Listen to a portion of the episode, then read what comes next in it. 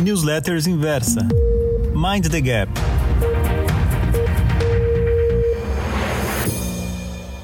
Olá, leitor. Aqui é o Marink e hoje eu quero falar sobre uma regra de bolso, uma que pode ser útil para combater o excesso de confiança quando atuando no mercado de ações. Primeiro, deixa eu te falar sobre relatos de que taxistas que atuam lá na cidade de Chicago, nas proximidades ali do Chicago Mercantile Exchange, famosa bolsa de Chicago, dizem que é fácil detectar se um trader.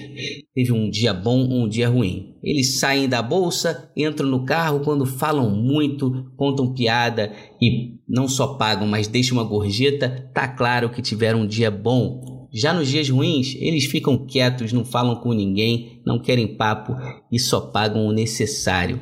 Isso é interessante, pois eu estava olhando aqui o trabalho do Michael Lewis, aquele famoso autor que escreveu A Grande Aposta.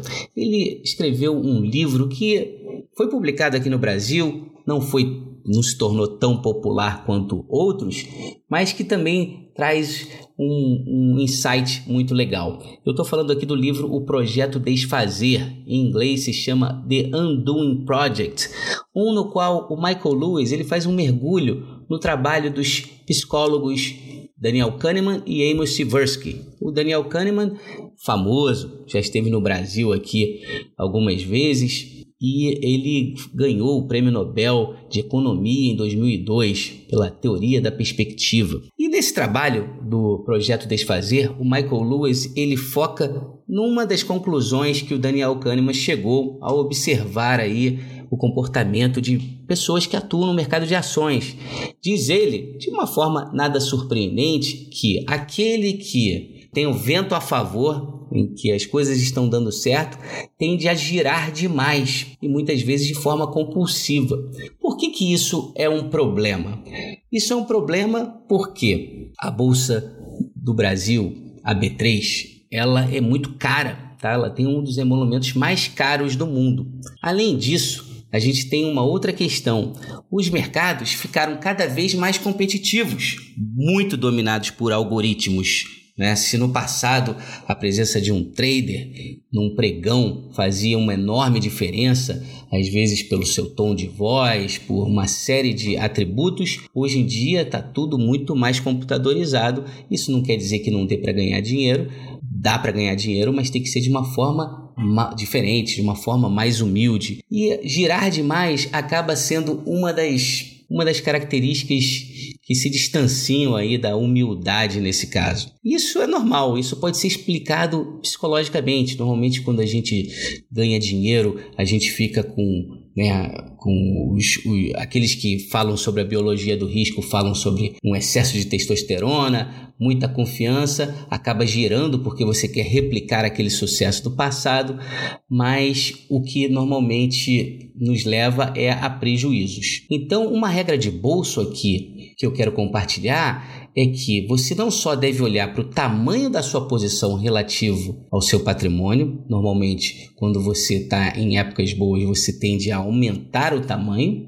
tá? E também, mais importante aqui, é observar o volume médio negociado diariamente. Por quê? Ao observar tal volume, quando você detecta que esse volume está crescendo, já é um sinal, já é uma hora para você frear ali, colocar um freio, tá? Porque o mais provável, embora não seja né, uma regra, né, o mais provável é que você vá eventualmente perder dinheiro. Então, isso é importante, né? Como eu falo assim, hoje na B3, eu que tive a oportunidade de, de atuar também por uma corretora que era completamente dedicada a investidores estrangeiros, tive a oportunidade de interagir com market makers e tem um que eu sempre menciono, é, dou um destaque a um market maker que é baseado na cidade de Amsterdã, na Holanda, que tem uma forte atuação aqui na B3. Ele atua de, um, de uma forma conhecida como co-location, quer dizer, ele tem um servidor ali que fica próximo à bolsa de valores, de forma fica dentro da próximo não, fica na própria bolsa, de forma que ele acaba tendo, né, que ele tem uma certa vantagem competitiva no processo de execução. Então é isso. Essa é uma regra simples não é uma regra muito surpreendente, mas que pode te ajudar bastante. Como eu digo aqui, foi-se o templo do blefe,